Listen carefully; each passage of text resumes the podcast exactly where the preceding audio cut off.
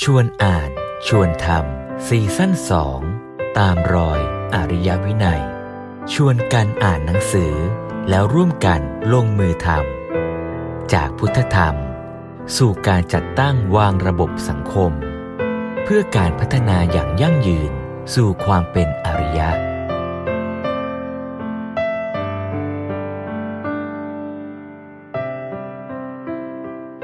ในเดือนนี้เราจะคุยกันในเรื่องของการจัดการปกครอง ต่อเนื่องมาจากเดือนก่อน เดือนก่อนเนี่ยเราพูดเรื่องนิติศาสตร์แนวพุทธรัฐศาสตร์แนวพุทธให้เห็นการปกครองแนวพุทธแต่ในเดือนนี้เรากำลังจะพูดถึงการปกครองแนวพุทธที่อยู่ในการปกครองของพวกเราชาวพุทธ คือปกครองพระปกครองพุทธบริษัท ด้วยกันเองเนี่ยเราจะปกครองยังไงให้ไปสู่เป้าหมายนั้นให้ได้ ยิ่งเป็นเรื่องของการปกครองคณะสงฆ์จุดมุ่งหมายชัด อย่างที่หลวงพ่อสมเด็จบอกหรือว่าจริง ๆ ที่พระพุทธเจ้าได้บอกไว้ก็คือ เพื่อที่จะเริญในไตรสิกขาหรือพัฒนาความเป็นมนุษย์ให้สมบูรณ์ เราจะพูดคุยกันในหนังสือตอบเรื่องพรบคณะสงฆ์เนี่ยซึ่งมีหัวข้อย่อยๆอยู่ 5 หัวข้อนะฮะเรื่องแรกคือเนื้อในของการปกครองสงฆ์หลวงพ่อสมเด็จเน้นย้ำว่าการปกครองไม่ใช่เพียงแค่ทำให้เกิดความสงบเรียบร้อย ไม่ใช่ใช้แค่อำนาจจัดการให้เกิดความเรียบร้อยแล้วจบ แต่จะต้องให้การปกครองหรือการใช้อำนาจนั้นเนี่ยนำไปสู่การจัดการศึกษา สาระสำคัญหรือหัวใจอยู่ที่ไตรสิกขาหรืองานพัฒนามนุษย์ ส่วนในประเด็นที่ 2 เรากำลังจะพูดกันเรื่องของระบบบูรณาการงานพระพุทธศาสนา เพื่อจะยกตัวอย่างให้เห็นว่า แล้วในระบบพุทธศาสนาที่พระพุทธเจ้าวางไว้หรือออกแบบไว้เนี่ยเป็นการวางระบบที่ไม่ว่าจะเป็นเรื่องที่อยู่เรื่องการกิน เรื่องการจัดวางระบบใด ๆ ก็ตามเนี่ย ทุกระบบมันพาไปสู่การศึกษาอย่างไร ประเด็นที่ 3 คือกฎหมายใช่ไหมพาให้เขวว่า แล้วตัวกฎหมายเมื่อมาออกระบบกฎหมาย ซ้อนทับธรรมวินัย จะเป็นตัวช่วยส่งเสริม หรือจะเป็นตัวที่ทำให้จุดหมายของการปกครองเขวไปผิดเพี้ยนไป ประเด็นที่ 4 คือเรื่องของการบวชเรียน ว่าแล้วระบบการบวชเรียนนั้นจะเป็นระบบที่จะนำไปสู่ การพัฒนามนุษย์ได้อย่างไร แล้วกฎหมายจะมาเสริมการบวชเรียนหรือไม่ได้เสริม และประเด็นสุดท้ายคือวัดก็จะทำหน้าที่ให้เป็นส่วนหนึ่งของระบบการศึกษานี้ ระบบการปกครองนี้อย่างไร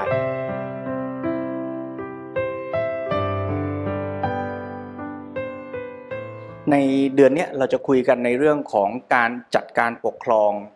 ต่อเนื่องมาจากเดือนก่อน เดือนก่อนเนี่ยเราพูดเรื่องนิติศาสตร์แนวพุทธรัฐศาสตร์แนวพุทธให้เห็นการปกครองแนวพุทธแต่ในเดือนนี้เรากำลังจะพูดถึงการปกครองแนวพุทธ ที่อยู่ในการปกครองของพวกเราชาวพุทธ คือปกครองพระ ปกครองพุทธบริษัทด้วยกันเองเนี่ยเราจะปกครองยังไงให้ไปสู่เป้าหมายนั้นให้ได้ ยิ่งเป็นเรื่องของการปกครองคณะสงฆ์จุดมุ่งหมายชัดๆ อย่างที่เอ่อหลวงพ่อสมเด็จบอก หรือว่าจริงๆ ที่พระพุทธเจ้าได้บอกไว้ก็คือ เพื่อที่จะเจริญในไตรสิกขาหรือพัฒนาความเป็นมนุษย์ให้สมบูรณ์ เราจะพูดคุยกันในหนังสือตอบเรื่องพรบคณะสงฆ์เนี่ยซึ่งมีหัวข้อย่อยๆอยู่ 5 หัวข้อ นะฮะเรื่องแรกคือเนื้อในของการปกครองสงฆ์หลวงพ่อสมเด็จเน้นย้ำว่าการปกครองไม่ใช่เพียงแค่ทำให้เกิดความสงบเรียบร้อย ไม่ใช่ใช้แค่อำนาจจัดการให้เกิดความเรียบร้อยแล้วจบ แต่จะต้องให้การปกครองหรือการใช้อำนาจนั้นเนี่ยนำไปสู่การจัดการศึกษา สาระสำคัญหรือหัวใจอยู่ที่ไตรสิกขาหรืองานพัฒนามนุษย์ ส่วนในประเด็นที่ 2 เรากำลังจะพูดกันเรื่องของระบบบูรณาการงานพระพุทธศาสนา เพื่อจะยกตัวอย่างให้เห็นว่า แล้วในระบบพุทธศาสนาที่พระพุทธเจ้าวางไว้หรือออกแบบไว้เนี่ยเป็นการวางระบบที่ไม่ว่าจะเป็นเรื่องที่อยู่เรื่องการกิน เรื่องการจัดวางระบบใด ๆ ก็ตามเนี่ยทุกระบบมันพาไปสู่การศึกษาอย่างไร ประเด็นที่ 3 คือกฎหมายใช่ไหมพาให้เขวว่า แล้วตัวกฎหมายเมื่อมาออกระบบกฎหมาย ซ้อนทับธรรมวินัย จะเป็นตัวช่วยส่งเสริม หรือจะเป็นตัวที่ทำให้จุดหมายของการปกครองเขวไปผิดเพี้ยนไป ประเด็นที่ 4 คือเรื่องของการบวชเรียน ว่าแล้วระบบการบวชเรียนนั้นจะเป็นระบบที่จะนำไปสู่ การพัฒนามนุษย์ได้อย่างไร แล้วกฎหมายจะมาเสริมการบวชเรียนหรือไม่ได้เสริม และประเด็นสุดท้ายคือวัดก็จะทำหน้าที่ให้เป็นส่วนหนึ่งของระบบการศึกษานี้ ระบบการปกครองนี้อย่างไร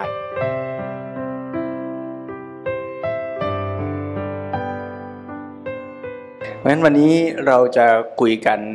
ในบทสนทนา ที่หลวงพ่อสมเด็จตอบอาจารย์สอศิวลักษ์เกี่ยวกับเรื่องกฎหมายพรบคณะสงฆ์คำถามที่คุยกันมาปุ๊บอาจารย์สอศิวลักษ์เนี่ยตั้งเลยว่า ตรงนี้สำคัญว่าปกครองเพื่ออะไร การปกครองคณะสงฆ์หรือการปกครองสังฆะเนี่ยก็เพื่อที่จะจัดสรรโอกาสให้เกิดการศึกษาให้เอื้อ การศึกษาให้เราคนธรรมดาคนหนึ่งไม่ว่าจะเป็นลูกชาวบ้าน ลูกคนมียศถาบรรดาศักดิ์อะไรเข้ามาแล้วอยู่ในสังฆานี้แล้วสามารถที่จะเกิดการศึกษาได้ดียิ่งขึ้นได้พัฒสามารถที่จะพัฒนาตัวเองได้ดียิ่งขึ้นครับหลวงพ่อสมเด็จก็ชี้เห็นว่าการปกครองทั้งหมดเนี่ยมันไม่ใช่เพียงเพื่อทำให้สังคมสงบเรียบร้อยเท่านั้นนะแต่มันเป็นการจัดตั้งวางระบบสังคมเพื่อเอื้อให้สังคมนั้นน่ะ เป็นบาดฐานให้เกิดการพัฒนาพัฒนาตัวมนุษย์ด้วยพัฒนาสังคมนั้นด้วย ให้ดีงามยิ่งขึ้นไป ไม่ใช่ว่าการปกครองจบเพียงแค่ จัดสรรให้ใครเป็นใหญ่ใครปกครองใครใครมีอำนาจแล้วจบ แต่ระบบที่จัดตั้งขึ้นน่ะจะต้องเอื้อให้เกิดการจัดสรรโอกาส ให้แก่การศึกษา เพราะฉะนั้นคอนเซปต์เนี้ยพออ่านนิติศาสตร์แนวพุทธรัฐศาสตร์แนวพุทธ ไล่มาจนถึงพรบคณะสงฆ์เนี่ยหลวงพ่อสมเด็จก็ชี้เห็นตัวอย่างชัดเจนอย่างที่ทิศยกตัวอย่างเมื่อกี้ว่า ในสังฆะชุมชนของสงฆ์เองเนี่ยเมื่อจะมีใครเป็นสมาชิกใหม่เข้ามาในสังฆะก็จัดตั้งระบบในการปกครองว่าจะต้องมีที่ประชุมสงฆ์พระจำนวนกี่รูปเป็นผู้พิจารณายอมรับสมาชิกใหม่ แล้วเงื่อนไขสำคัญในการจะยอมรับสมาชิกใหม่เนี่ย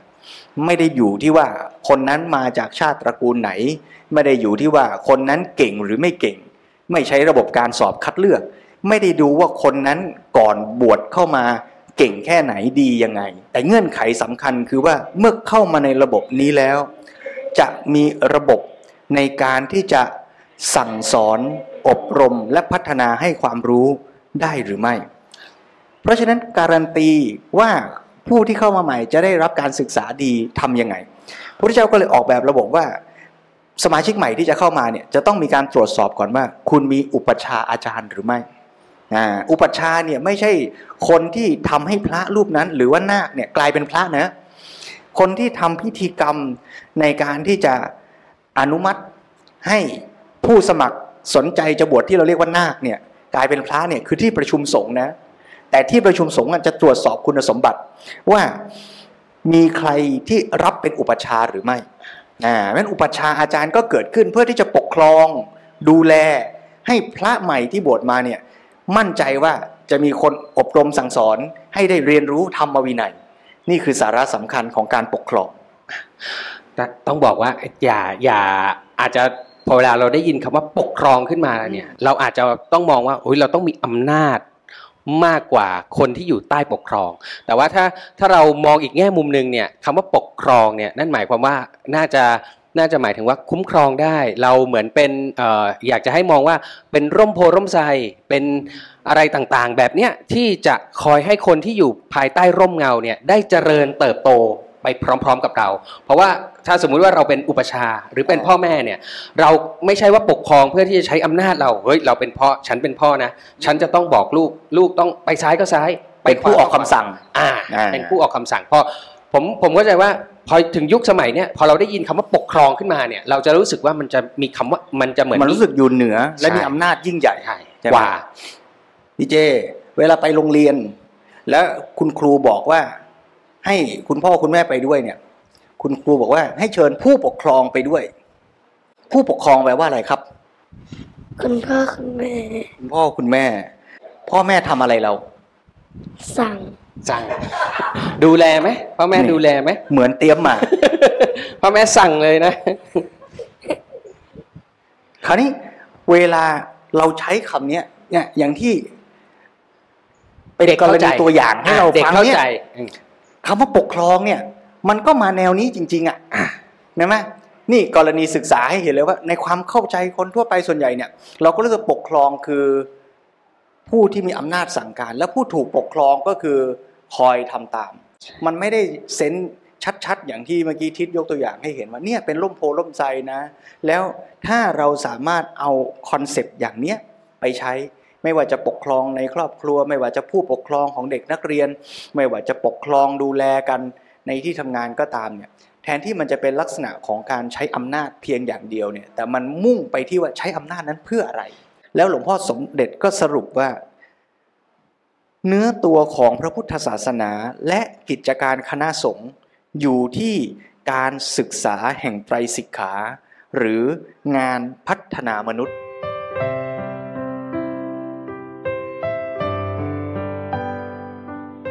อันนี้เมื่อพระพุทธเจ้าทรงออกแบบระบบวินัยไว้อย่างนี้แล้วเนี่ยเมื่อไปอยู่ในสังคมโลก ในชุมชนในประเทศ ในหมู่ชน ในหมู่ชนนั้นก็มีกฎกติกาที่เรียกว่ากฎหมาย ที่จะออกมาบังคับใช้ที่จะเกื้อกูล ให้พระสงฆ์นั้นสามารถที่จะทำหน้าที่ฟังก์ชันตามหลักการอย่างเนี้ยได้อย่างเต็มประสิทธิภาพ เพราะฉะนั้นกฎหมายคณะสงฆ์ที่เรากำลังจะคุยกันในวันนี้เนี่ยก็คือส่วนที่อาณาจักร หรือรัฐ หรือประเทศ ออกกฎหมายซ้อนอีกชั้นหนึ่งกับระบบวินัยของพระนะตรงนี้ต้องพูดให้ชัดนะว่า เรื่องของกฎหมายพระเนี่ยเราไม่ได้กำลังหมายถึงว่าเราจะเอาวินัยพระไปเป็นกฎหมาย เราไม่ได้จะสร้างระบบกฎหมาย โดยให้ประชาชนทั้งหมดในประเทศ ประพฤติปฏิบัติตนตามแบบ หรือเหมือนกับพระสงฆ์ทั้งหมดทั้งประเทศ ไม่ใช่อย่างนั้น แต่กฎหมายคณะสงฆ์คือกฎหมายที่ประเทศ รัฐะออกกฎขึ้นมา เพื่อที่จะช่วยสนับสนุนเกื้อกูลให้พระสงฆ์สามารถทำฟังก์ชันหน้าที่ของตนเองได้อย่างดีที่สุด ซึ่งกฎหมายอย่างนี้ก็มีมานานนมแล้วตั้งแต่สมัยพระเจ้าอโศกก็มีว่าให้พระทำหน้าที่อะไรรัฐจะดูแลพระแบบไหน ถ้าพระทำไม่ดีจะต้องมีการลงโทษ แก้ไขปรับปรุงอย่างไร กติกาอย่างนี้ก็มีมานะรอหนึ่งก็มีแล้วหลวงพ่อสมเด็จก็ยกตัวอย่างกฎหมายในสมัยรัชกาลที่หนึ่งที่เรียกว่ากฎพระสงฆ์นะว่าเอาธรรมวินัยมาเป็นหลัก แล้วก็เน้นเรื่องการบวชเรียน ให้เห็นชัดว่าหลักการจะเป็นยังไงมีข้อความตอนหนึ่งยกตัวอย่างบอกว่า รัชกาลที่หนึ่งทรงเอาโทษพระสงฆ์บ้าง เอาโทษทั้งพระและคฤหัสถ์บ้าง เช่นว่า ถ้าสามเณรรูปใด มีอายุสมควรจะอุปสมบทแล้ว ก็ให้บวชเข้าเล่าเรียนคันธทุระวิปัสนาธุระ อย่าให้เที่ยวไปมาเรียนความรู้อิทธิฤทธิ์ให้ผิดธุระทั้งสองไป ถ้าแลสามเณรรูปใด อายุสมถึงอุปสมบทแล้วมิได้บวชเที่ยวเล่นโวเวอยู่ จับได้จะเอาตัวสามเณรแลชีต้นอาจารย์ญาติโยมเป็นโทษจงหนักนี่ ยกตัวอย่างตัวกฎหมายข้อนี้เนี่ยชี้เห็นเลยว่า สาระสำคัญในการที่ลูกเนนมาบวชก็จะต้องบวชเพื่อศึกษาเล่าเรียน แล้วบรรจุลงไประบุลงไปในกฎหมายเลยนะว่าให้ศึกษาในธุระสองอย่างคือคันธธุระวิปัสนาธุระ ถ้าไม่ใช่ทำสองอย่างนี้นะ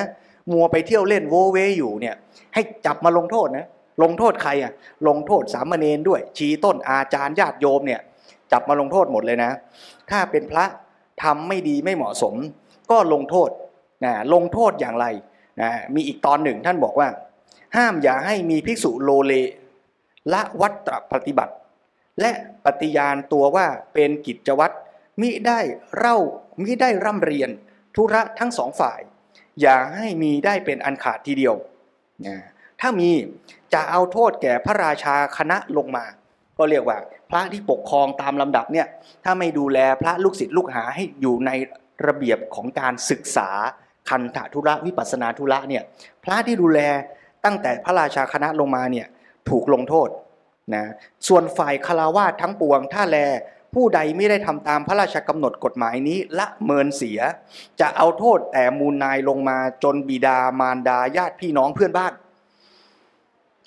ญาติโยมพ่อโยมแม่เพื่อนบ้านนี่โดนด้วยนะ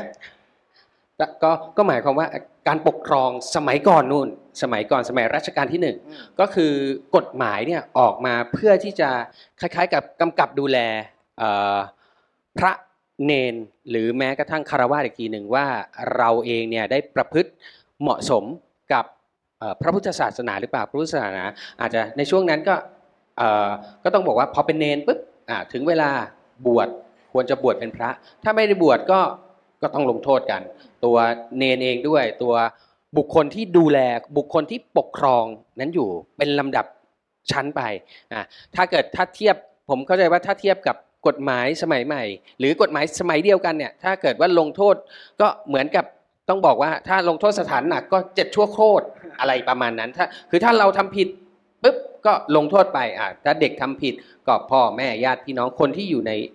แวดวงนั้นเนี่ยอยู่ที่เกี่ยวข้องกับเรา และไม่ปกครองดูแลเราให้เป็นคนดีตามกฎหมายนั้นเนี่ยเราก็จะถูกลงโทษไปด้วยนั่นเอง ตรงเนี้ยน่าสนใจว่าไอ้บทลงโทษอะไม่แปลก คือยังไงก็ต้องลงโทษแหละแต่ว่ามูลเหตุของการลงโทษคืออะไร ลงโทษเพราะลูกศิษย์ไม่เรียนหนังสืออะลงโทษเพราะลูกหลานไม่เรียนหนังสืออะเออ นั่นแสดงว่าบทบาทผู้ปกครองไม่ว่าจะเป็นพ่อแม่ ไม่ว่าจะเป็นครูอาจารย์เนี่ยบทบาทของผู้ปกครองก็คือจัดการศึกษา ให้ลูกให้หลาน ให้ลูกศิษย์ลูกหา ได้อยู่ในระบบการศึกษาที่ถูกต้องดีงาม ถ้าผู้ปกครองละเลย ละเมิน บทบาทหน้าที่สำคัญนี้ของการปกครองเมื่อนั้นแหละ ผู้ปกครองจะถูกลงโทษ ตรงนี้เป็นสาระสำคัญที่อาตมาอ่านแล้วก็รู้สึกว่าเออนี่เป็นตัวอย่างที่ชัดว่ากฎหมายบ้านเมืองนั้นมีส่วนที่จะมาช่วยเสริมนะพระธรรมวินัยให้ดำรงคงอยู่ เพราะฉะนั้นตอนต้นเนี่ยหลวงพ่อสมเด็จเลยชี้ชวนเห็นว่าพรบคณะสงฆ์เนี่ยไม่ว่าจะพูดฉบับไหนเนี่ยจะต้องจับจุดให้ได้ เพื่อไปให้ถึงหัวใจหรือเนื้อตัวของพระพุทธศาสนาจัดจัดการศึกษาในแนวทางของพระพุทธศาสนาก็คือ ในเรื่องของการที่เราเจริญในไตรสิกขา ก็ไม่ว่าจะเป็นเรื่องของศีลสมาธิปัญญา เราก็ต้องออดำเนินอยู่ในเรื่องของสามอย่างเนี้ยแล้วก็พระอุปชาก็จะมาเอื้อมาเกื้อกูล เราในเรื่องของการที่จะทำให้เราเนี่ยได้เอ่อเจริญในศีลเจริญในสมาธิเจริญในปัญญาขึ้นไปเรื่อยๆ ทุกสิ่งทุกอย่างไม่ที่นอกจากพระอุปชฌาย์แล้วก็จะมีสิ่งแวดล้อมที่เกี่ยวข้องอยู่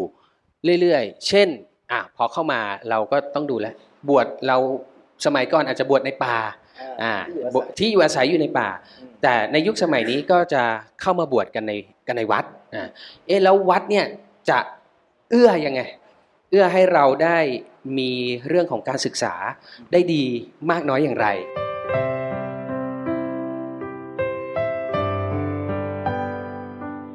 เพราะฉะนั้นประเด็นที่หนึ่งจบไปแล้วนะว่า เนื้อในของการปกครองก็คือการจัดการศึกษานั่นเอง ประเด็นที่สองเมื่อกี้ ที่พูดถึงว่าแล้วระบบบูรณาการในพระพุทธศาสนาที่พระพุทธเจ้าวางระบบไว้นั้นเนี่ย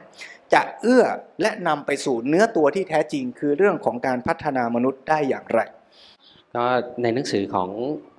ในหนังสือเล่มนี้ก็จะมีตัวอย่างหลาย ๆ ตัวอย่างที่เกี่ยวข้องกับเรื่องของเสนาสนะ หรือว่าสิ่งก่อสร้าง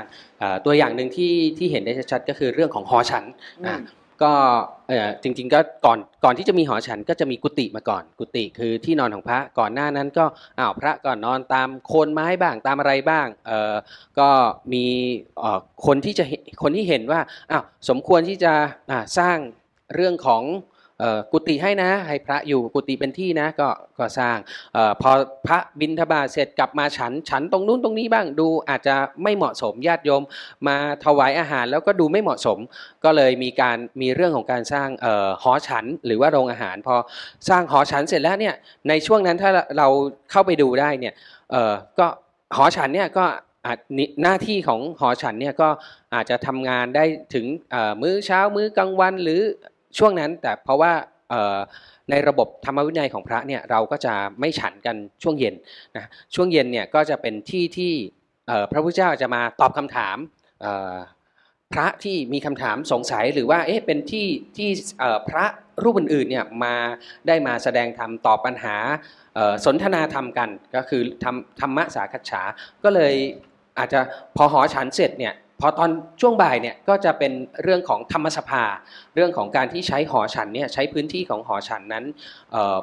ได้ได้กลับมาเอื้อต่อการศึกษาในช่วงเช้าถ้าเราบอกเอ๊ะการกินอยู่เนี่ยก็จะเป็นส่วนหนึ่งของการศึกษาว่าอ๋อพอเราเออออกไปบินทบาทกลับมาฉันเท่าไหร่ เราร่างกายเราถึงจะพอดีเพียงพอเอาสิ่งที่เเหลืออยู่เรา พระท่านก็ได้สละออกมา สิ่งต่างๆ เหล่านี้เนี่ยเราก็จะเห็นได้อย่างชัดเจนว่าเเสนาสนะต่างๆเนี่ยก็จะเป็นสิ่งที่เกื้อหนุนให้พวกเราจริงๆต้องบอกว่าชาวพุทธไม่ว่าจะเป็นพระหรือว่าเป็นคฤหัสถ์เนี่ยได้เข้าสู่ระบบของของการศึกษาที่จะพัฒนาตนเองขึ้นไปเรื่อยๆ เรื่องของศีลเนี่ยก็กลับมาดูเอ๊ะเรื่องของการทานอาหารเรื่องของการกินเนี่ยมันอยู่เพียงพอ หรือไม่อย่างไร เรื่องของการแบ่งปันเนี่ยนอกจากเเป็นเรื่องของการการให้และก็เป็นเรื่องของในจิตใจเรามีเหลือเผื่อแผ่ให้กับคนอื่นที่จะเกื้อหนุนกันมากน้อยขนาดไหน สิ่งต่างๆ เหล่านี้ก็จะเห็นได้ชัดเจนว่าเสนาสนะต่างๆเนี่ยก็ได้เข้ามามีส่วนช่วยทำให้ต้องบอกว่าพุทธบริษัทได้เกื้อหนุนไปในการศึกษายิ่ง ในอยู่ในคณะสงฆ์อยู่ในสังฆะเนี่ยก็จะเห็นชัดขึ้นว่าธรรมสภาหอฉันต่างๆเนี่ยกุฏิต่างๆ หรือสิ่งแวดล้อมต่างๆ ในวัดเองเนี่ยก็จะเกื้อหนุนให้เราได้เข้ามาสู่เรื่องของการศึกษาได้อย่างแท้จริง แล้วเป็นการจัดระบบที่พยายามจะใช้ประโยชน์จากสิ่งที่สร้างขึ้นเพื่อการศึกษาอย่างคุ้มเต็มที่ด้วยนะ อย่างที่ทิศยกตัวอย่างเมื่อกี้ว่าอาคารหลังหนึ่งสร้างขึ้นมาเนี่ย ตอนเช้าเอาไว้ให้พระนั่งฉัน ตอนบ่ายพระไม่ฉันแล้วก็เป็นที่ที่พระจะมาเรียนธรรมะมาสนทนาธรรม กลายเป็นสิ่งที่อัตถกถายุคหลังเรียกว่าธรรมสภา เป็นที่มาพบปะสนทนาธรรมะกัน เพราะฉะนั้นจากตัวอย่างเนี้ยเราก็ต้องกลับมาสะท้อนมองตัวเรา ชวนอ่านแล้วลองชวนกลับมาทบทวนลงมือทำว่า แล้วชาวพุทธเราทุกวันนี้เราสร้างสิ่งต่างๆ ในวัดเนี่ยเรามุ่งสร้างเพื่ออะไร เรายังสร้างเพื่อการศึกษาใช่ตรงจุดอยู่ใช่ไหม ดีไม่ดีสิ่งที่สร้างนั้นอาจจะเป็นอุปสรรคปิดกั้นการศึกษาเสียด้วยซ้ำคือสร้างให้เกิดความลุ่มหลงมัวเมา ที่จะเกิดศรัทธาในสิ่งศักดิ์สิทธิ์ใหญ่ ๆ โตๆเราก็ต้องกลับมาทบทวนกันแล้วแหละว่าเรากำลังสร้างวัด เพื่อนำไปสู่การศึกษา อย่างที่พระพุทธเจ้าทำเป็นแบบอย่าง ใช่หรือไม่ใช่ อีกคำหนึ่งก็คือการถวายสังฆทานเนี่ยเพื่ออะไร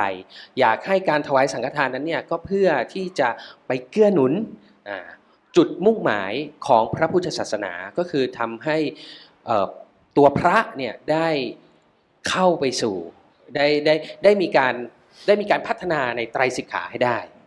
อาตมาเคยรับสังฆทานแล้วโยมถวายเล็บปลอม อาตมาก็พยายามนึกว่าอาตมาจะใช้เพื่อเกื้อกูลการศึกษายังไงดี ตอนนี้นึกออกแล้วคือเอามาเป็นตัวอย่าง โยมที่ถวายอย่าว่าอาตมานะอาตมาคิดว่าเป็นกรณีศึกษาที่น่าสนใจ คือด้วยพอความเชื่อเราเราเราไม่กลับมาทบทวนกันเนี่ยบางทีเราก็ถวายสังฆทานโดยนึกว่าพระเป็นไปรษณีย์ที่จะส่งเนี่ยไปให้กับเพื่อนเราที่ตายไปให้กับคนที่เรารักที่เขาอยากใช้สิ่งนี้หรืออยากกินสิ่งนั้น เราก็เลยลืมไปว่าจริง ๆ ที่เราถวายของให้พระเนี่ย ไม่ใช่ไหว้เจ้า การถวายให้พระเนี่ยพระเอาไปใช้ใช้ทำไมอะถ้าเรามองว่าพระใช้เพื่อสุขสนุกบำรุงบำเรอ อันนั้นก็ผิดอีก เพราะฉะนั้นเราก็ต้องเข้าใจร่วมกันทั้งฝ่ายผู้ให้และฝ่ายผู้รับ อันนี้ก็จะบอกว่าโยมเป็นฝ่ายถูกหรือผิด พระเป็นฝ่ายผิดหรือถูกคงไม่ได้พูดอย่างนั้น แต่กำลังชวนกันว่าอาตมาเองในฐานะพระก็ต้องคอยทบทวนเตือนตัวเองอยู่นะ ว่าที่รับอาหารจากโยมมี วัตถุข้าวของเครื่องใช้ทุกวันนี้ใช้เพื่อจุดมุ่งหมายการศึกษาหรือเปล่า แล้วก็ชวนโยมผู้ถวายก็จะได้ชวนกันทบทวนตรวจสอบ ว่าที่เราถวายสังฆทานเนี่ยถวายให้พระท่านเอาไปฉันเอาไปใช้เนี่ยเพื่อที่ท่านจะได้ดำรงชีวิตอยู่ได้ เพื่อศึกษาธรรมปฏิบัติธรรม เมื่อศึกษาธรรมะรู้เข้าใจแล้ว ก็มาเผยแผ่มาบอก บอกก็คือการจัดการศึกษาให้กับญาติโยมผ่านช่องทางต่างๆ จะด้วยการเทศจะด้วยการออกไปพบปะญาติโยมไปทำกิจจกรรมทางศาสนาต่างๆ ก็เอาเถอะ เพราะฉะนั้นจุดรวมทั้งหมดอาหารบินทบาทที่โยมใส่บาตรปลายทางมันคือการศึกษาทั้งหมดเลยนะ แล้วทั้งหมดเนี่ยก็จะเห็นว่าการปกครองทั้งระบบ การจัดสรรสภาพสิ่งแวดล้อมทั้งระบบ ก็ล้วนแต่เป็นเครื่องมือของการศึกษา ที่เอื้อให้พวกเราทุกคนจริง ๆ ต้องบอกว่า ถ้าเราทุกคนมีความเข้าใจกันว่า ไม่ว่าจะเป็นโยมโยมก็ต้องเข้าใจว่าอ้าวพุทธศาสนาเนี่ย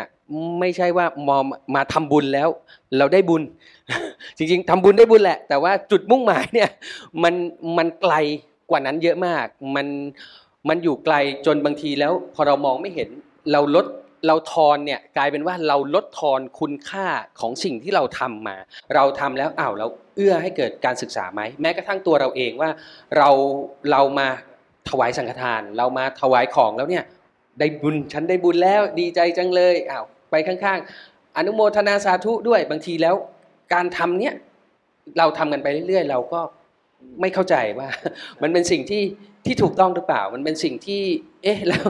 ใช่รู้ว่าทุกเขาเขาทำกันมาอย่างเงี้ย เราก็ทำเราก็ทำไปแต่ว่าอ้าวแล้วถ้าเราลองกลับมาคิดนิดนึงว่าอ้าวแล้ว เอ๊ะเราเราอยู่ในพุทธศาสนาหลวงพ่อสมเด็จเนี่ยย้ำเตือนอยู่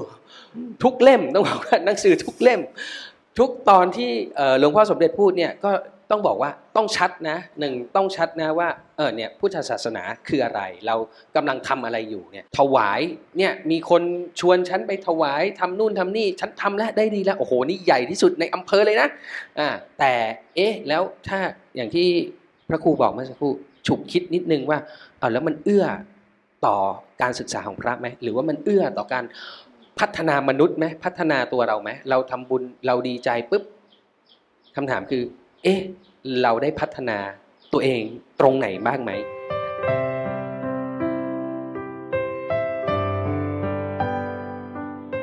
ตัวประเพณีความเชื่อหรือแม้แต่กฎหมาย ก็อาจจะพาให้เขว คือพาให้ผิดเพี้ยนบิดเบี้ยวไปจากจุดหมายหรือสาระสำคัญแท้ ๆ ของตัวพุทธศาสนาก็ได้ เพราะในหัวข้อที่3เนี่ยหลวงพ่อสมเด็จก็ชี้ชวนให้เห็นเลยว่า แม้แต่ตัวกฎหมายเองเนี่ยบางทีก็พาให้เขวหรือเข้าใจผิด กลายเป็นว่ากฎหมายนั้นทำให้พุทธบริษัท โดยเฉพาะฝ่ายพระเนี่ยทำในสิ่งที่ไม่สอดคล้องกับธรรมวินัย หรือแปลกแยกแตกต่างออกไป หลวงพ่อสมเด็จก็เน้นย้ำว่าการบัญญัติกฎหมายนั้นไม่ใช่บัญญัติขึ้นมา เพื่อจัดตั้งวางระบบที่แปลกแยกออกไปจากธรรมวินัย แต่กฎหมายคณะสงฆ์เนี่ยถ้าเราจะออกกันให้ดีแล้วเกิดประโยชน์กันแท้จริง ก็แปลว่าเราต้องเข้าใจธรรมวินัยให้ชัด แล้วกฎหมายที่ออกมาอย่างที่หลวงพ่อสมเด็จยกตัวอย่างกฎหมายรอหนึ่งบางส่วนเนี่ยก็ชี้ให้เห็นว่าเป็นกฎหมายที่มาช่วยเสริม ให้ระบบธรรมวินัยที่มีอยู่เนะ่ยเข้มแข็งชัดเจนเป็นประโยชน์มากขึ้น แต่ถ้าไม่เข้าใจกฎหมายก็จะไปบอกว่าอ้าวพระไปทำหนึ่งสองสามสี่แต่ลืมให้ไปทำเรื่องการศึกษา อย่างนี้ก็เรียกว่ากฎหมายทำให้พระเขวว่าถูกสั่งให้ไปทำอย่างอื่น แต่ลืมทำหน้าที่ หรือถ้าหนักกว่านั้นก็คือกฎหมายอาจจะออกมาแล้วกลายเป็นตัวขัดขวาง หรือสั่งห้าม ไม่ให้พระทำหน้าที่ไอ้อย่างนั้นก็จะยิ่งไปกันใหญ่ เพราะฉะนั้นเราอาจจะต้องกลับมาช่วยกันดูตรวจสอบว่า เราในฐานะประชาชนของประเทศนี้ ซึ่งปฏิเสธไม่ได้โดยเชิงระบบว่าเราคือส่วนหนึ่งของผู้มีอำนาจในการออกกฎหมาย เพราะเราคือคนเลือกสสไปทำหน้าที่นิติบัญญัติ เพราะฉะนั้นประชาชนทั้งหมดในประเทศนี้ปฏิเสธไม่ได้ ว่าเราคือผู้มีส่วนร่วมและรับผิดชอบ ในการออกกฎหมายที่จะมาบังคับ ให้หรือปกครองให้พระสงฆ์ทำหรือไม่ทำอะไร อาตมามีเรื่องแปลกก็คือว่ากฎหมายเนี่ยชวนให้อาตมาไข้เขวนะกฎหมายทำให้พระอย่างอาตมา พระลูกอื่นอาจจะไม่เขวอาตมาเนี่ยเขวไม่แน่ใจว่าตกลงแล้ว พระต้องทำอะไร เพราะว่าสมัยก่อนเนี่ยวัดเนี่ยในพระไตรปิฎกบอกวัดเป็นของโยม ไปอ่านพระสูตรก็บอกว่า วัดเชตวันของอนาถบินเทกะเศรษฐี ไม่เห็นมีเคยบอกว่าวัดเชตวันของพระพุทธเจ้า หรือพระสารีบุตรนี่ เพราะฉะนั้นก็อนันอนาถบินทิกะเศรษฐีก็ดูแลวัด แล้วพระเนี่ยในสมัยพุทธกาลแม้แต่ตัวพระพุทธเจ้าเองก็จาริกไป ตามวัดต่างๆ ไปวัดนั้นบ้างกี่พรรษาแล้วก็พรรษาต่อไปออกพรรษาก็จาริกไปที่อื่น แม้แต่ในชุมชนสังคมไทยสมัยก่อน หรือไปศรีลังกาก็แบบนั้น คือชาวบ้านเนี่ยสร้างวัดแล้วเขาก็รู้สึกเลยว่าวัดเนี่ยคือของชุมชนของหมู่บ้าน แล้วก็ช่วยกันดูแลวัด แล้วก็นิมนต์พระนิมนต์ครูบาอาจารย์มาอยู่ มาอยู่ก็สั่งสอนดูแลอาจจะชั่วคราวหรือถาวรนะแล้วก็จาริกต่อไป ถ้ามองแบบนี้ ตามประวัติตั้งแต่สักครั้งพุทธกาลมาจนถึงสังคมไทยสมัยก่อน เราก็เห็นภาพว่าอ๋อวัดเนี่ยเป็นของชุมชน แล้วพระเนี่ยคือคนที่จาริกจรมา มาใช้บริการมาอยู่อาศัย แล้วก็ทำประโยชน์ให้กับเจ้าถิ่น คืออยู่แล้วก็สอนธรรมะ อยู่แล้วก็ช่วยดูแลเกื้อกูลเป็นแบบอย่างที่ดี พอมาอ่านกฎหมาย กลายเป็นว่าสมัยนี้เขาบอกว่าให้พระเนี่ยเป็นเจ้าหน้าที่ คอยดูแลวัด เวลาจะไปขอไฟนี่กฎหมายบอกว่า เจ้าอาวาสต้องไปขอไฟ ขอมิเตอร์ไฟ เจ้าอาวาสต้องเซ็นนะจ่ายค่าไฟนี่ต้องให้เจ้าอาวาสรับผิดชอบนะทำไปทำมาบางทีอาตมาไปบางวัดมีติดที่ห้องน้ำด้วย บอกว่าถ้าห้องน้ำไม่สะอาดให้โทรแจ้งเบอร์นี้นะเบอร์เจ้าอาวาสอาตมาก็เลยเขวว่า เอา้า ตกลงวัดของใคร ถ้าอย่างนี้แสดงว่ากฎหมายกำลังพาให้เราเข้าใจบทบาทของพุทธบริษัทกลับหัวกลับหางหรือเปล่า แทนที่ชุมชนจะดูแลวัด พระจะต้องทำงานศึกษาเรียนรู้พัฒนาตัวเอง แล้วก็ทำประโยชน์ให้กับชุมชนสังคม กลายเป็นว่า พระต้องดูแลวัด ดูแลวัดให้ดีๆ นะ โยมจะได้มาถ่ายรูปเช็คอิน เข้าห้องน้ำสะอาด แล้วพระก็ต้องทำงาน สนองตามนโยบายของพระที่ปกครองตัวเองไปตามลำดับ แล้วคนที่จะได้ประโยชน์ หรือมีส่วนได้ส่วนเสียโดยตรง แทนที่จะเป็นชุมชนที่พระอยู่อาศัย สมัยก่อนเนี่ยพระอยู่กับชุมชนถ้าทำตัวไม่ดี ชุมชนลงโทษนะ ชุมชนคว่ำบาตรนี่มีมาแล้วในครั้งพุทธกาลนะพระทำตัวไม่ดีชุมชนดูแล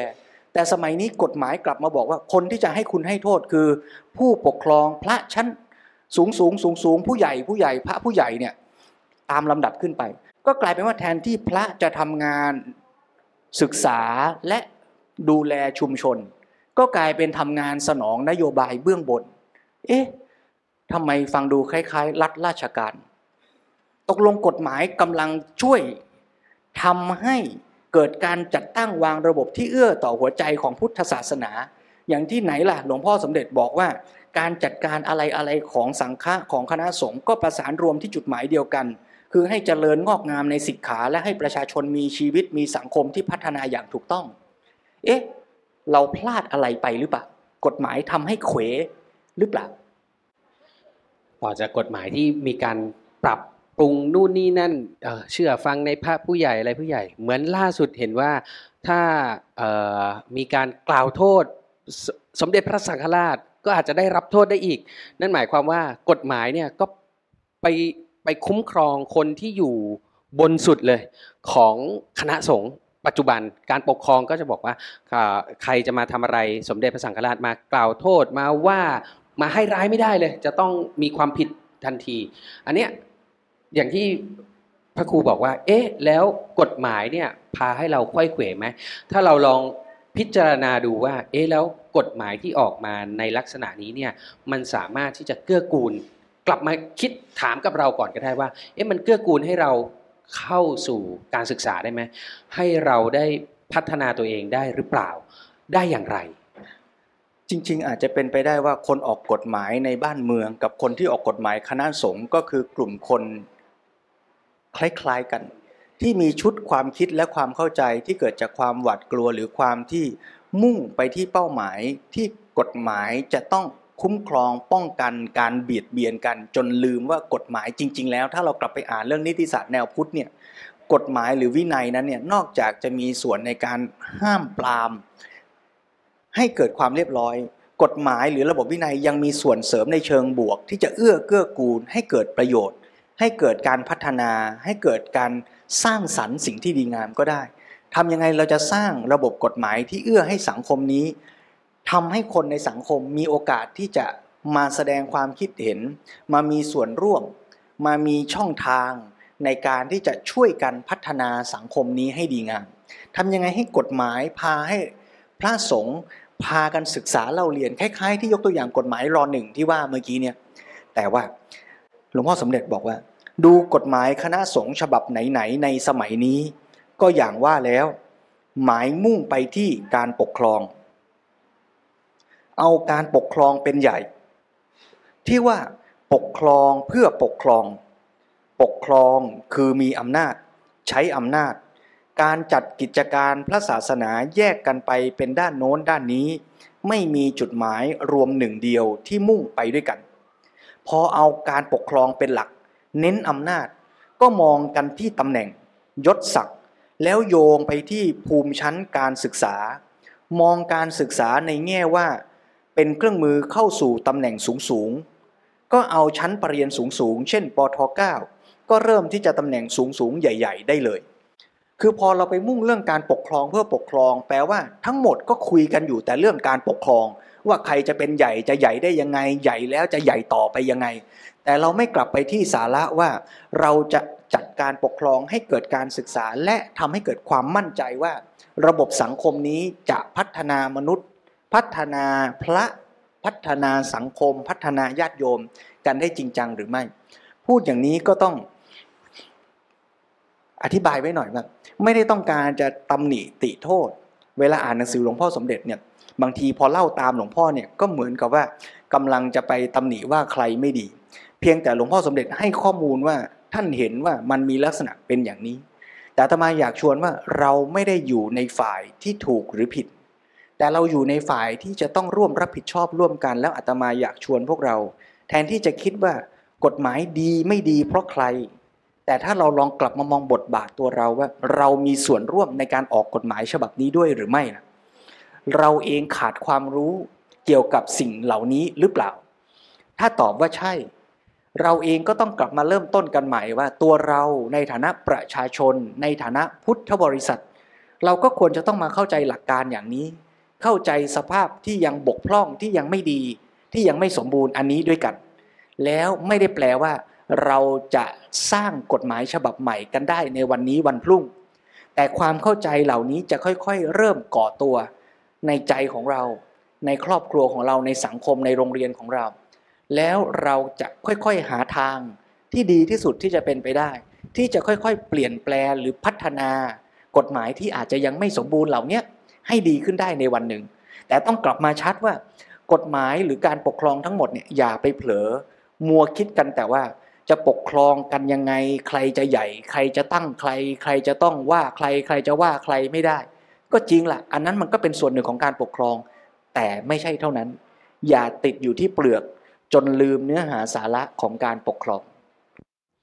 ยิ่งเป็นเรื่องของการปกครองคณะสงฆ์จุดมุ่งหมายชัดๆ อย่างที่หลวงพ่อสมเด็จบอก หรือว่าจริงๆ ที่พระพุทธเจ้าได้บอกไว้ก็คือ เพื่อที่จะเริญ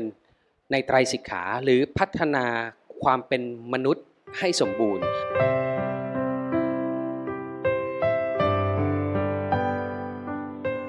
จะมีกฎหมายที่เอื้อต่อพระธรรมวินัยอย่างไร เช่นหลวงพ่อก็ยกตัวอย่างไปเรื่องของพระบูชาเนี่ยเรื่องของการบวชเนี่ยล่ะเอ๊ะจะต้องเอามาใส่ด้วยหรือเปล่า เพราะเพราะว่าการบวชเรียนเนี่ยก็คือการเข้าสู่พระพุทธศาสนาอย่างอย่างเขาเรียกว่า ตอนนี้เราเป็นแค่ประเพณีเนี่ยตรงเนี้ยคือสาระสำคัญในหัวข้อที่ 4ที่หลวงพ่อสมเด็จบอกว่าบวชเรียนคือเข้าระบบพุทธศาสนาใยกฎหมายสงไทยไม่เอาใส่เข้ามา ที่จริงระบบการจัดกิจการวัด งานพระพุทธศาสนาที่ถือการศึกษาเป็นใหญ่ ซึ่งเป็นเรื่องของการศึกษาแห่งศิกขา และธรรมวินัยโดยตรงนี้ เรามีอยู่แล้วในประเทศไทยนี้ มีมาแต่โบราณ จนเป็นประเพณีใหญ่ เป็นสถาบันหลักอันหนึ่งทีเดียว แต่เรากลับปล่อยปละละเลย ถึงขั้นที่เรียกได้ว่าทอดทิ้ง นี่คือประเพณีบวชเรียน คือบวชเรียนเนี่ยมีมาในธรรมวินัย มีมาในประเพณีไทยด้วยนะ เป็นเรื่องราวที่แม้แต่พระราชามหากษัตริย์ ก็มีประเพณีทรงผนวดนะลูกหลานชาวบ้าน ไม่ว่าชนชั้นสูง ไม่ว่าลูกชาวบ้านตาสีตาสา เราก็อาศัยวัดนี่แหละ เป็นสถาบันการศึกษามาแต่ไหนแต่ไร แล้วก็หล่อหลวมหล่อหลอมรวมใจคนให้เป็นหนึ่งเดียวได้ แต่ว่า เป็นเรื่องน่าเสียดายที่เราจะต้องกลับมาทบทวนว่าทำไมเราถึงสูญเสียสถาบันนี้ และบทบาทอย่างนี้ของการศึกษาในสังคมไทยไป พูดอย่างนี้ก็ต้องย้ำอีกว่าไม่ได้โทษไม่ได้ว่าใคร แล้วไม่ได้บอกว่าคนอื่นไม่ดีพระดีไม่จริง อาตมาก็คิดว่าพระเองก็ต้องกลับมาทบทวนดูตัวเองเหมือนกันว่าทำไมเดี๋ยวนี้คนไม่อยากบวชพระ อย่าว่าแต่ใครอื่นอาตมาเองนี่แหละอาตมาบวชพระเนี่ย ตอนบวชใหม่ๆเนี่ยพักพวกเพื่อนฝูงญาติมิตรพี่น้องก็ชอบถามนะว่าบวชทำไม แล้วถ้าเราหยุดคิดสักนิดเขาจะถามต่อว่า มีปัญหาอะไรเหรอมันแปลว่าอะไรโยมทำไมโยมถามพระอย่างนั้น คือคือเราดีๆ แล้วอยากจะพัฒนาตัวเองมาบวชนี่มันดูแปลกนะอ่ามันอาจจะต้องอกหักละมั้งหรือมันไม่ก็ต้องมีปัญหาชีวิต แล้วไปดูเถอะพระในหนัง บทบาทหลักๆ ถ้าไม่ไล่ผีก็อยู่ในฉากจบ คือเวลาพระเอกทำอะไรไม่ได้แล้วผิดหวังในชีวิตหนักๆ ฉากจบก็ไปบวชพระ สรุปแล้วพระในสังคมไทยสมัยปัจจุบันมันเริ่มบิดเบี้ยวและผิดเพี้ยน กลายเป็นสถาบันที่ไม่ได้เอื้อต่อการที่จะพัฒนามนุษย์และสังคมกันได้อย่างจริงจังก็อาจจะต้องกลับมารื้อฟื้นกันในเรื่องนี้ แล้วชวนตั้งคำถามว่า รัฐจะช่วยสนับสนุน หรือรื้อฟื้นสิ่งนี้ให้กลับคืนขึ้นมาได้ยังไง บางคนก็บอกว่าบวชแล้วดีครับ บวชก็คือดีอ๋อบวชสามวันเจ็ดวัน บวชเดือนหนึ่งดีแล้ว แต่ว่าถ้าได้ลองบวชจริง ๆ ถ้ามีโอกาสหรือว่าได้มีโอกาสเข้ามาศึกษาเอ่อที่ที่เขาเรียกว่าได้ให้การศึกษาตามตามพระธรรมวินัยจริง ๆ เนี่ยจะบอกว่า หนึ่งเดือนเนี่ยก็เรียกว่าน้อยเกินไป ที่จะทำให้เราได้รู้เข้าใจอะไรจริง ๆ ถ้าเรากลับย้อนกลับไปดูเนี่ยโอ้โหในในในสมัยก่อนเนี่ยต้องอยู่กัน 5 ปี เป็นนวากาศถึง 5 ปี ถึงจะพอเริ่มปกครองตนเองได้ แต่ตอนนี้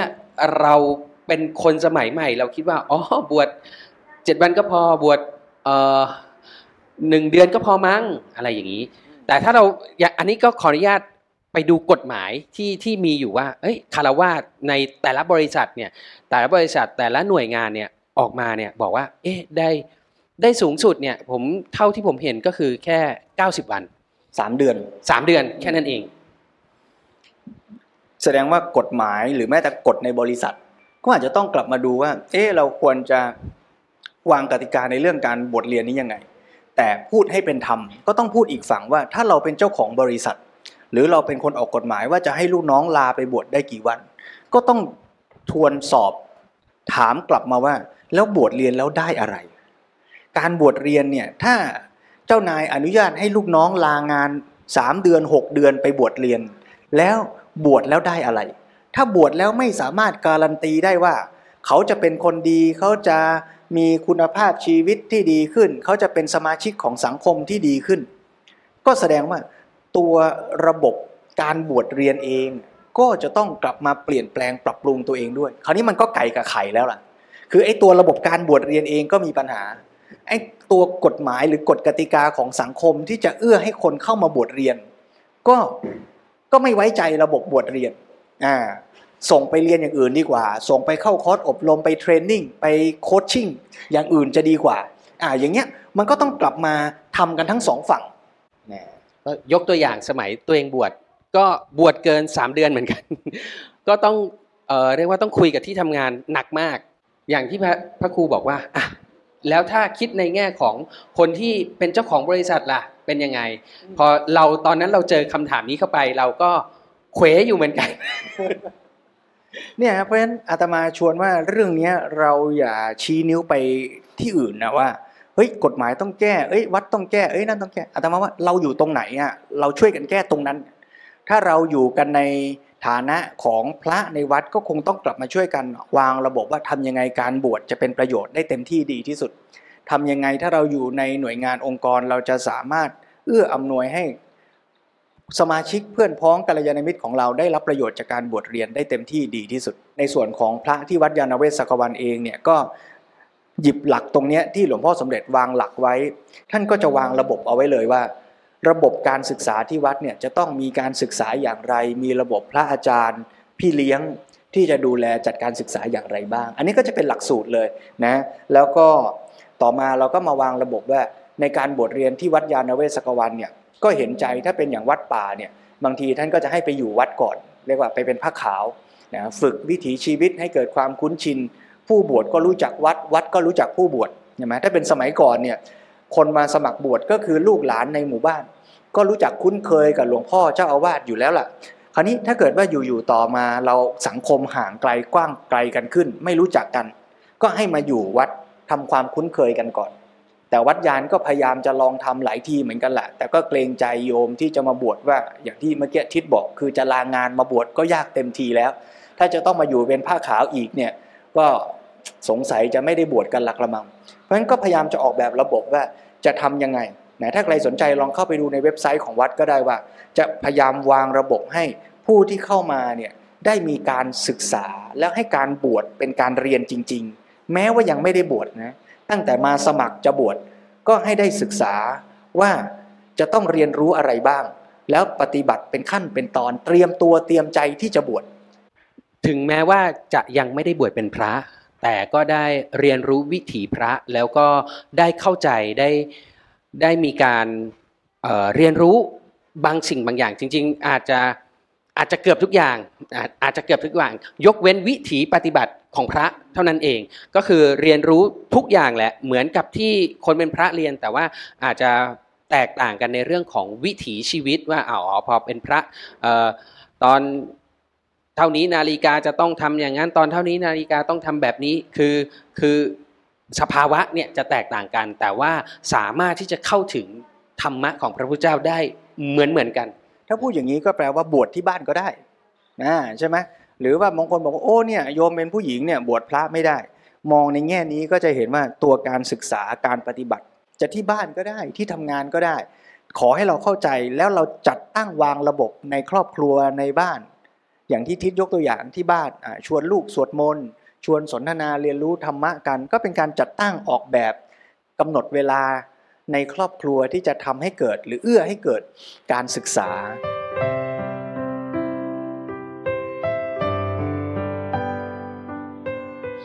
แล้วถามว่าถ้าอย่างนั้นก็ไม่ต้องมาวัดนะสิ ถ้าบวชที่บ้านได้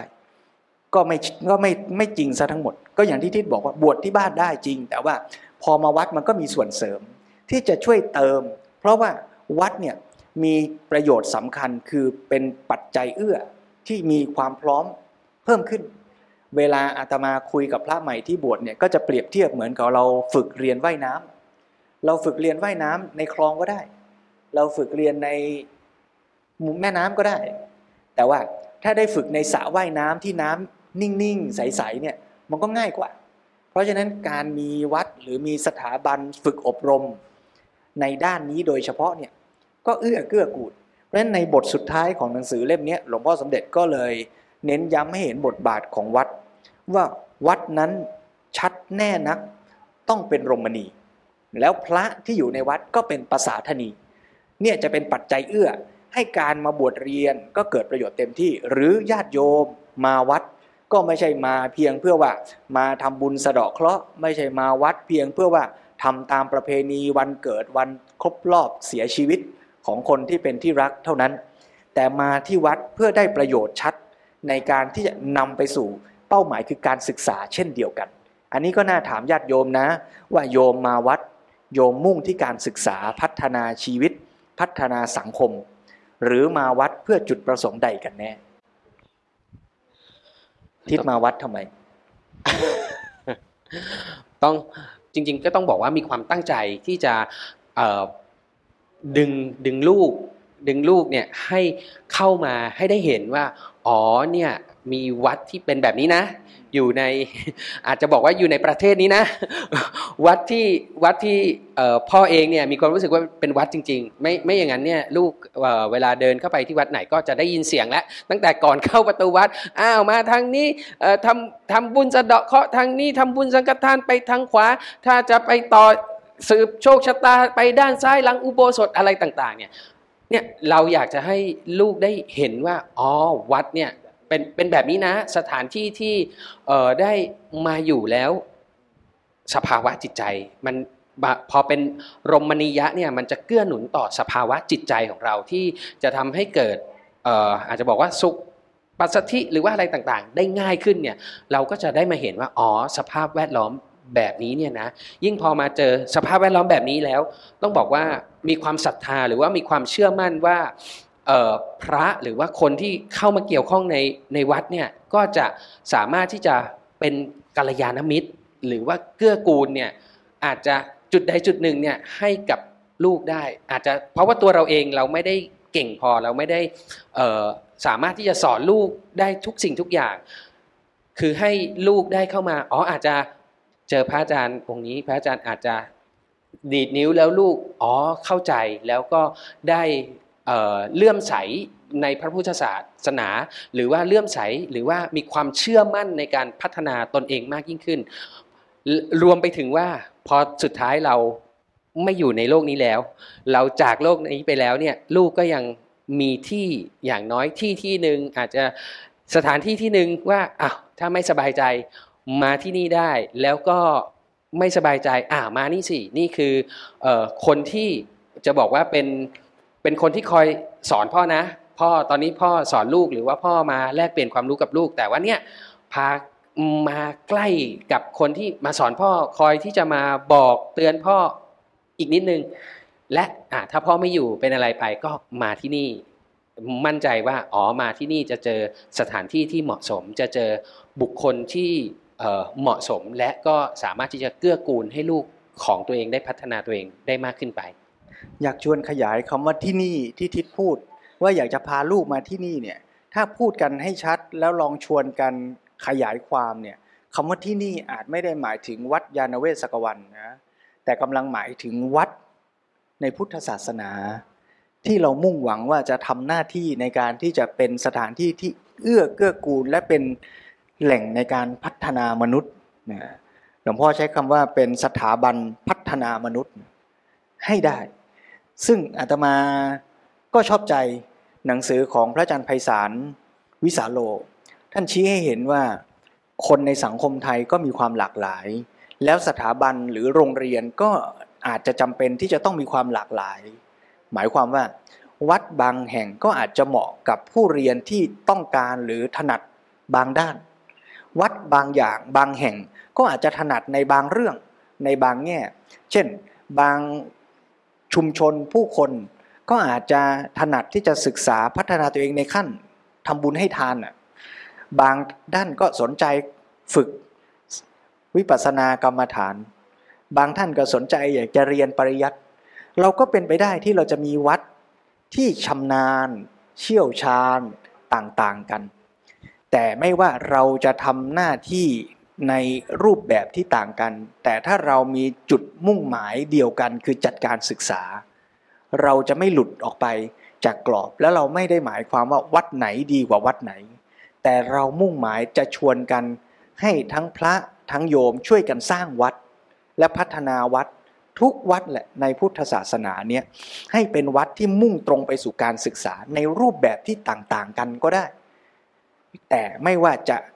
รับสังฆทาน ไม่ว่าจะเสี่ยงเซียมซี ไม่ว่าจะพรมน้ำมนต์ ไม่ว่าจะทำพระเครื่อง ไม่ว่าจะสอนอภิธรรม ไม่ว่าจะสอนกรรมฐาน หรือการจัดกิจกรรมเอาหนังสือธรรมะมาอ่านมาชวนกันคุย เรามั่นใจไหมว่าเรากำลังทำสิ่งนั้นร่วมกันทั้งพระและโยมเพื่อไปสู่เป้าหมายคือการศึกษาพระเครื่องเนี่ยหลวงพ่อสมเด็จก็เคยยกตัวอย่างไว้ชัดนะ ว่านั่นแหละก็เป็นกุศโลบายในการแสดงธรรมได้เหมือนกัน ถ้าเรามุ่งตรงชัดสู่เป้าหมาย ขณะที่ใช้พระเครื่องเป็นสื่อธรรม ก็จะเป็นเครื่องผูกใจคนให้อยู่กับคุณงามความดีว่าพระเครื่องนี้จะเป็นเครื่องที่เตือนใจเราให้ประพฤติปฏิบัติตัวดี แต่ถ้าเมื่อไรเราเขว เราเข้าใจว่าพระเครื่องกลายเป็นเรื่องของการหากิน เป็นเรื่องของการหาเงิน ไม่ว่าพระทำหรือโยมทำ เราก็เป็นชาวพุทธที่กำลังพลาดไปจากจุดมุ่งหมายหลักของการศึกษาของพระพุทธศาสนา ถ้าเรากำลังสร้างวิหารเจดีย์กันในวัด เพื่อมุ่งให้วิหารเจดีย์นั้นพาไปสู่การศึกษาและพัฒนาชีวิต เราก็กำลังไปสู่จุดหมายเดียวกันในรูปแบบที่ต่างกันก็ได้ แต่ถ้าเมื่อไรเราสร้างเจดีย์เพื่อเอาอวด เอาโก้ เอาแข่ง เอาขัน ที่จะใหญ่กว่ากันที่จะเรียกร้องนักท่องเที่ยวมาเที่ยวชม เราก็อาจจะพลาด จากจุดมุ่งหมายของการศึกษา ทั้งหมดเนี้ยเราชวนกันไม่ว่ามันจะเกิดอะไรขึ้น เรากลับมาที่จะร่วมกันสร้างวัด ให้เป็นรมณีเป็นสถานที่เกื้อกูลต่อการศึกษา แล้วพระก็ทำบทบาทเป็นภาษาธนีในความหมายว่า สร้างให้เกิดศรัทธาภาษาทะให้ผู้คนเข้ามา แล้วก็ได้เกิดศรัทธาที่จะศึกษาพัฒนาชีวิตพัฒนาสังคมร่วมกันต่อไป วัดยานก็อยู่ในระหว่างของการพัฒนา พระที่วัดก็อยู่ในระหว่างการเรียนรู้ศึกษา เราอยู่บนเส้นทางเดียวกัน เราอาจจะยังไม่ได้ทำสำเร็จ แต่เรากำลังชวนกันทำแล้วเราก็ร่วมเดินอยู่ในอยู่ในทางของความสำเร็จไปด้วยกัน ร่วมกันเดินอยู่ใน ถ้าเป็นภาษาพระหน่อยก็บอกว่าร่วมเดินอยู่ในอริยมรรคาเดียวกัน ถึงแม้ว่าเราจะยังไม่ยังไม่ไปถึง จุดหมายนั้นๆ แต่ว่าเราทุกคนร่วมกันเดิน ร่วมกันศึกษา ร่วมกันทำความเข้าใจ แล้วก็ร่วมกันแผ่ขยายความเข้าใจนี้ไปยังผู้คนรอบข้าง ไปยังบุคคลที่เรารักใกล้ชิดเรา แล้วก็ร่วมกันชักชวนกันมาเดินในทางนี้สิ บางทีอาจจะมีเคว้ออกไปหน่อย ก็ดึงกันกลับมาแล้วก็ชวนกันก้าวหน้า ก้าวเดินต่อไป บางคนอาจจะ เอ๊ะเหนื่อยเหลือเกิน เดินในทางนี้ เป้าหมายข้างหน้าก็ไม่เห็น เห็นไม่ชัดเลย แต่อาจจะลองนั่งพักสักนิดนึง แล้วเมื่อเรามีความพร้อมก็ค่อยๆก้าวเดินกันต่อไป